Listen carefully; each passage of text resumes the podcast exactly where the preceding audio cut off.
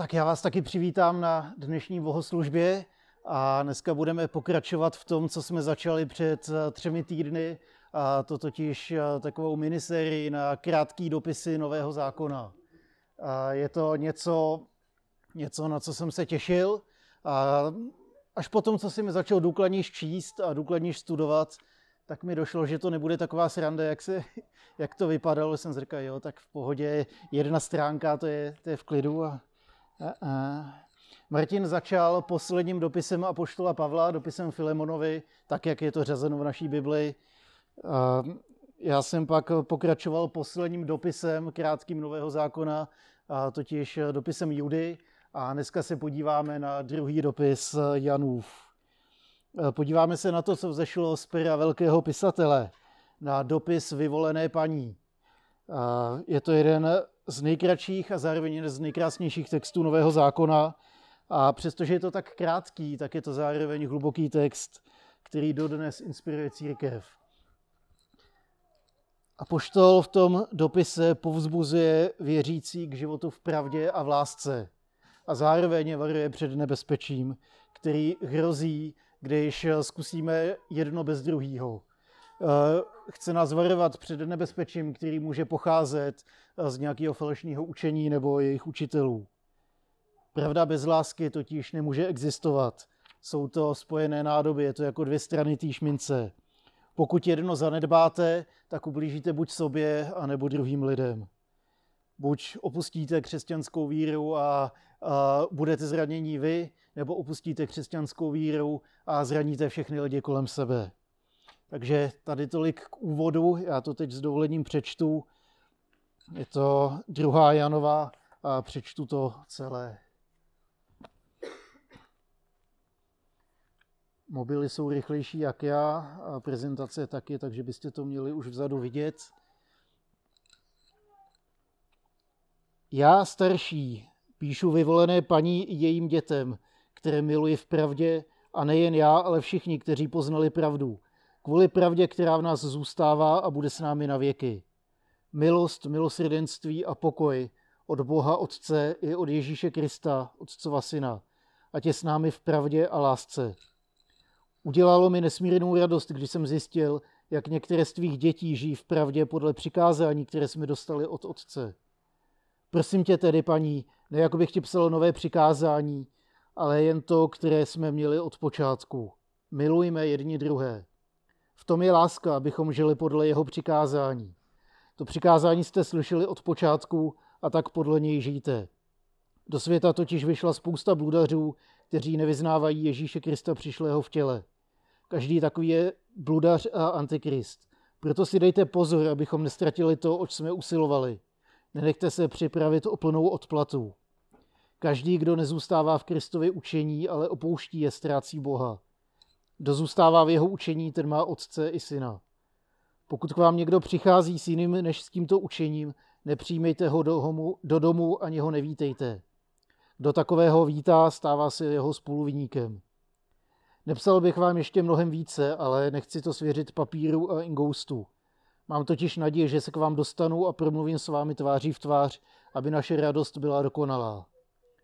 Pozdravují tě děti tvé vyvolené sestry. Krátký a krásný text. Tady ten dopis je jeden z nejkratších eh, v Bibli. Kdo je ten pisatel a kdo je ta milá paní, které píše? Je vidět, že jejich vztah je důvěrný, že je neformální, že autor se nemusí zdlouhavě představovat jako třeba Apoštol Pavel, který začíná většinu svých dopisů uh, Pavel, Apoštol Ježíše Krista, ten a ten, poslaný tam a tam. Je to, je to zdlouhavé formální představení, tady to není potřeba. Stačí říct, já starší, tobě, moje milá vyvolená paní. A my už z nadpisu víme, díky, díky církevní tradici, že autorem je apoštol Jan, syn Zebedeův. Už nejranější křesťanská tradice uznává autora jako apoštola Jana. Taky samotný jazyk, styl psaní je obdobný způsob vyjadřování Zenova evangelia a tím se to potvrzuje. Prostota jazyka umožňuje porozumění i nejprostším čtenářům a zároveň ty texty jsou tak hluboké, že to nejednomu teologovi zamotá hlavu. Autor se představuje jako ten starší. Nevím, jak vám to přijde jako oslovení, nebo jako říct, já jsem ten starší. Ono dneska spíš se člověk snaží vypadat jako ten mladší, krásnější, silnější, hubenější. Eh, a starší může znamenat buď věk, a nebo úřad. Už Filon Alexandrijský, židovský filozof a teolog, rozdělil život člověka na sedm částí po sedmi letech. Od nemluvňat až po starce. A starší bylo jedno z těch stádií a Filon to říkal, že když se někdo představí jako starší, tak je mu mezi 50 a 650 lety. Zároveň se v církvi potom ujalo stejné slovo starší jako jeden z vedoucích. A v Novém zákoně máme dva modely toho, jak jde, jak jde vést církev. A oba dva modely můžeme vidět jak v evangelích, tak potom, tak potom z Pira Apoštola Pavla, kdy buď to společenství vede jednotlivec, biskup, a nebo je to týmové vedení a je to skupina starších. A pokud přijmeme Apoštola Jana jako autora tady toho dopisu, tak na něj budou sedět oba dva, e, oba dva výklady. Jak starší jako věkem, tak starší jako vedoucí církve. Protože e, v době, kdy tady ten dopis napsal, tak to už pravděpodobně byl starý muž, protože se to datuje někdy kolem roku 90. A milá paní z Janova listu je církev, kterou vybízí k lásce a k obezřetnosti. Jeden z výkladů, proč nenapsal, že píše církvi, tak je, že se snažil to společenství ochránit. Že psal v době pro následování, kdy bylo nebezpečné eh, označit nějaká konkrétní jména a proto ani sám sebe neidentifikuje jako autora. Já starší píšu tobě, milá paní. Tobě, nevěsto Kristova, tobě, církvi. Proto používá to tajné heslo paní, kterým označuje církev, aniž by vystavil riziku její členy. Zároveň apoštol věří, že se brzo setkají, že doufá, že se uvidí v tváři v tvář a proto tomu napovídá ten závěr toho dopisu. Ale do doby, než se setkají, tak je chce povzbudit a varovat. Chce je povzbudit k pravdě a k lásce a chce varovat před nebezpečím falešného učení. A to je taková dvoudílná osnova toho krátkého dopisu. Ten první důraz je povzbuzení k životu v pravdě a lásce. Jak už jsem říkal, to nejde od sebe oddělit. Je to jako dvě strany téže mince. Nemůžete mít jednu bez druhý. Nejvyšším stělesněním pravdy a lásky je sám Kristus. Boží milost, milosrdenství a pokoj, který je nám přáno na začátku dopisu, můžeme nalézt pouze v boží pravdě a lásce. Přijetí boží pravdy a lásky proměňuje životy, protože ta boží pravda a láska je sám Ježíš. On proměňuje životy. A jeden z překladatelů Nového zákona tou pravdu a lásku nerozlučně spojuje, když používá krásné slovní spojení, když mluví o laskavé pravdě a o pravdivé lásce. Ty se projevují na životech křesťanů jako důsledek toho, že patří Ježíši, jako následek toho, že jsou Ježíšovými učedníky.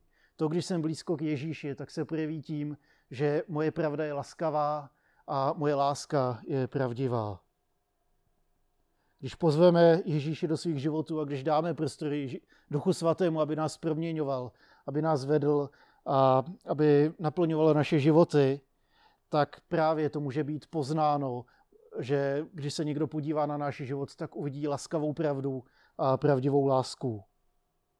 Nebudeme ani bez zubí všeho milové, kteří mají pouze lásku bez pravdy, kteří obejmou každýho a nakonec ublíží sami sobě. A zároveň nebudeme ani pravdobíci, kteří si pravdu vezmou jako výmluvu na to, proč to někomu pořádně natřít. Přece je to pravda, tak co si tady budeme mazat med kolem huby. Že přece říkám pravdu, tak se ti to nemusí líbit, je to pravda. Tu máš. Doma mám krásnou osmikilovou Bibli kralickou, asi takhle velkou, to je panečku argument. To se obtiskne do tváře, jako když řeknu, tak tady máš pravdu. Nelaskavá pravda je totiž tvrdá. Nejde jenom přijmout jedno bez druhého. Nejde mít pravdu bez lásky nebo lásku bez pravdy. A zároveň tvrdit, že jsme křesťané. Možná se najde nějaká filozofie nebo náboženství, který řeknou, že to jde, ale není to křesťanství. To je jako kdybych pozval třeba Martina na návštěvu a, on zazvoní a otevřu dveře a řeknu, Martine, pojď dál. Ale Romančáku, ty zůstaň venku. Martine, pojď dál, ale ty Romančáku zůstaň za dveřma, tebe nezvu. Nejde mít pravdu bez lásky. Máme celý balíček, nemůžeme ho roztrhnout, protože ublížíme buď sobě, nebo našemu bližnímu. Ta nelaskavá pravda je tvrdá a ublíží našemu okolí. A je smutný, že častokrát právě za pravdu schováme ty nejbolestivější a nejhnusnější slova, které dokážeme vyplodit. Já ti přece musím říct pravdu. Tak, pojď. Teď, teď dostaneš pravdu. Čistou pravdu a nic, nic než pravdu, nic jiného. Zároveň ta nepravdivá láska je bez zuba. Ubližuje nám samotným, protože ze strachu o to, aby jsme někomu neublížili, ublížíme sami sobě. Jenom, aby jsme nemuseli do konfrontace. A paradoxní je, že právě tady ten nemastný, neslaný přístup ke vztahu nakonec možná ublíží víc než nějaký to jadrný slovo. Laskavá pravda a pravdivá láska nám dávají nejenom správný pohled na Boha, ale taky na druhý lidi a na sebe sama. Teprve ve světle Ježíšova kříže a upřímného pohledu na sebe sama můžeme mít správnou perspektivu pro to, aby jsme poznali, co to je laskavá pravda a pravdivá láska. Evangelium nám totiž říká, že je to s náma mnohem horší, než si chceme připustit. Že jsme mnohem hříšnější, mnohem víc zabředlí sami do sebe, mnohem víc eh, sobečtí a mnohem víc eh, zabředlí do všeho možného, než se nám líbí. Ale zároveň jedním dechem dodává, ale Ježíš nás miluje takový, jaký jsme. A on nás miluje mnohem víc, než si kdy troufneme doufat. Tim Keller tady to říká jako evangelium a opakuje to znovu a znovu. Je to s náma horší, než si chceme připustit, ale zároveň Bůh nás miluje mnohem víc, než jsme si kdy troufli doufat. Pravdivá láska nám zjevuje nás samotný. Jak moc Ježíše a jeho milost a jeho odpuštění a jeho lásku a dar jeho Ducha Svatého potřebujeme. Pravdivá láska nám ukáže, že je to s náma mnohem horší, než se chceme připustit. Laskavá pravda nám naopak zjeví Ježíše jako záchranu, Ježíše jako odpověď na všechny naše trápení.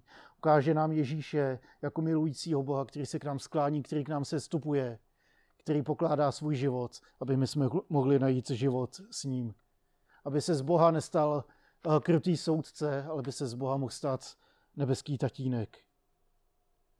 Čistý vztah s Bohem, pravdivá láska a laskavá pravda, ale jsou v každodenním ohrožení. Jak před náma samotnýma, tak eh, před falešnýma učitelema, kterými se to začalo rojit v první církvi. A to je ten druhý bod Janova dopisu. V mladé církvi bylo totiž spoustu křesťanů, kteří cestovali po celém tehdy známém světě a mezi nimi určitě byli taky kazatelé a učitelé a ty měli své kázání a svoje učení. A občas se našel nějaký, který nezapadal do toho, co zrovna jsme si mysleli, že, že je to správný. Uvědomte si, že Bible ještě nemáme, že ta přišla až eh, trošku později v té podobě, v jaký ji známe. A tak cestovali kazatelé, kteří vypadali velice zbožně a říkali, tak my tady máme nějaké poznání a to se s váma chceme podělit, řekneme vám o Kristu. Jana nabádá církev k tomu, aby přijímala ty cestující bratry. Protože jeden ze zázraků církve je, že ať cestujete kamkoliv po světě, tak díky církvi se podíváte na místa, kam byste se normálně nepodívali. Díky církvi se pobavíte s lidmi, se kterými byste normálně nemluvili. Díky církvi budeme mít k sobě mnohem blíž, i když jste z druhého konce planety, než častokrát s členama vlastní rodiny. Díky církvi jsem mohl poznat nejrůznější lidi, se kterými bych se nebavil, přijmout pohostinnost, o který se mi ani nezdálo. Zároveň tady to přijímání jeden druhýho sebou nese riziko, že třeba přijmeme někoho, kdo si říká kazatel, učitel, křesťan, ale nese něco, co s Kristem jaksi nepasuje dohromady.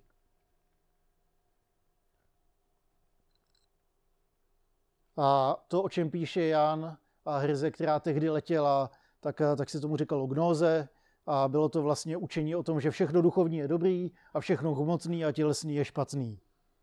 A to se pak promítlo i do křesťanství, kdy vzniklo kdy vznikly další učení o tom, že možná tady nějaký evangelium, možná je tady nějaký Ježíš, ale pak je tady ještě jako tajnější poznání, ještě lepší poznání. Je tady poznání, který vám zprostředkuje teprve ten pravý vztah s Bohem. Proto Jan píše, že každý, kdo by učil o Ježíši, který nepřišel v těle, je falešný učitel. Takže v křesťanském pojetí se z gnóze stal doketismus, z řeckého dokein zdát se, jevit se, vypadat jako. A, a to říkalo, že dobrý Bůh, Kristus, přece nemohl mít to zlé hmotné tělo. To přece nejde. Ježíš byl čistě duchovní bytost, tělo neměl, protože Bůh se přece nemohl poskvrnit.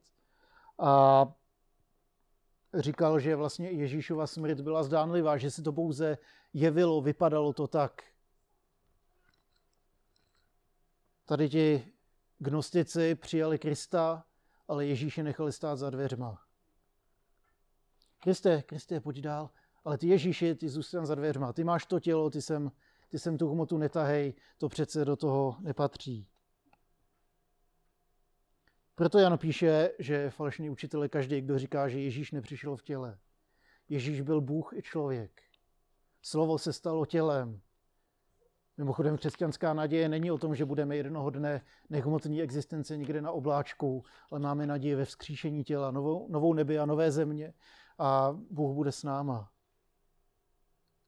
Komu nestačí to, co učí Kristus, ale kdo si myslí, že přináší nějaké vyšší poznání, tak takový člověk nemá spojení s Bohem.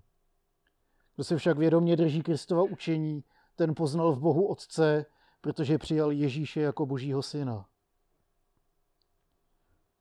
Jaký je teda měřítko toho učení, když si třeba nevíme rady, když vypadá to křesťansky? Jak to poznáme? A mám dva nápady, jak to můžeme poznat. Jeden mám od jednoho chytrého teologa, který říkal, že ta největší zkouška pro jakoukoliv teologii je, jestli to umožňuje víru v Boha a poslušnost jeho slovu. Jestli nás to učení vede k víře v Boha a k poslušnosti jeho slovu, tak je to dobrý znamení, že je to dobrá teologie. A Jan nám tady dává druhou nápovědu. Jestli výsledkem toho učení je laskavá pravda a pravdivá láska, tak se nemíme cílem. Milujte jedni druhé, jako Kristus miloval vás. Proto hodnotícím měřítkem každého opravdu vyššího poznání je právě ta pravdivá láska a laskavá pravda. To, co žijeme, to, co dokazuje, to, co říkáme. Kde tohle chybí, tam je každé vyšší poznání jenom jedním bez druhého a buď to zničí nás, nebo to zničí lidi kolem nás. I když to třeba vypadá pravověrně. Když se nad tím zamyslím, tak před falešnými učiteli varuje i Juda ve svém dopise. A varuje prakticky před stejnýma věcma. A bacha na falešní učitele a držte se Krista. I Jan nás varuje a ve svém dopise svojí milované paní církvi. Jaké následky má, když odstřihneme pravdu od lásky nebo lásku od pravdy, je právě ta destrukce. Buď to zničí nás, nebo lidi kolem nás. Když začneme oddělovat pravdu od lásky, když začneme oddělovat Krista od Ježíše, když si začneme libovat v nějakém lepším poznání nebo duchovnějším učení. Vede to k píše a k rozbití vztahu. Vztahu s Bohem, vztahu s člověkem, vztahu se sebou samotným. Říká se, že není nic praktičtějšího než správná teorie. že není nic praktičtějšího než dobrá teologie. K dobré praxi vede dobrý základ. A proto učení Ježíše Krista vede k životu ve víře, v naději a v lásce. A právě víra, naděje a láska jako ovoce je tou nejvyšší zkouškou jakýhokoliv učení. Když tomu tak není, učení neprošlo tou závěrečnou zkouškou života. Následky té špatné teologie se pak projeví na životech těch, kdo ji učí. A člověk si pak může myslet, že má vyšší poznání než všichni ostatní křesťani. Ale jak se to projeví na jeho pravdě a lásce, na jeho vztahu k okolí? Velmi často se totiž za vyšší poznání skrývá právě to, tak já vám teď řeknu pravdu. Protože já mám to poznání, tak já jsem lepší než ty a ty. A najdu si nějakou oblast, kterou vyzdvihnu nad druhého člověka, najdu si nějakou oblast, kterou vyzdvihnu nad samotného Krista a pak najednou už nemám Krista, ale mám jenom něco, mám nějaký poznání. Nebo mám to, že rychle běhám, nebo mám to, že mám peníze, nebo mám to, že mi to jde s počítačem, nebo mám to, že se umím postarat o rodinu, nebo mám to, že mě mají lidi v práci rádi, nebo mám úspěch, nebo mám kamarády, nebo mám to, že jsem to největší zvíře na párty. Ale už nemám Krista. Nenechte si rozptýlit pohled na Ježíše, protože u něj je život.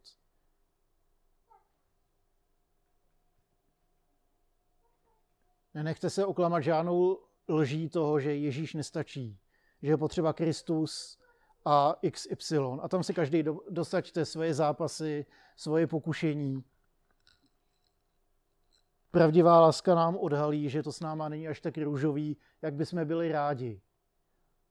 Ono, když máte jenom jednu hodinu týdně, kde musíte zazářit, tak se, tak se daří udržet si nějaký image. Jak je to ve skutečnosti s pravdou a láskou? V mém případě eh, se můžete zeptat moji ženy drahé, stříbrné a zlaté.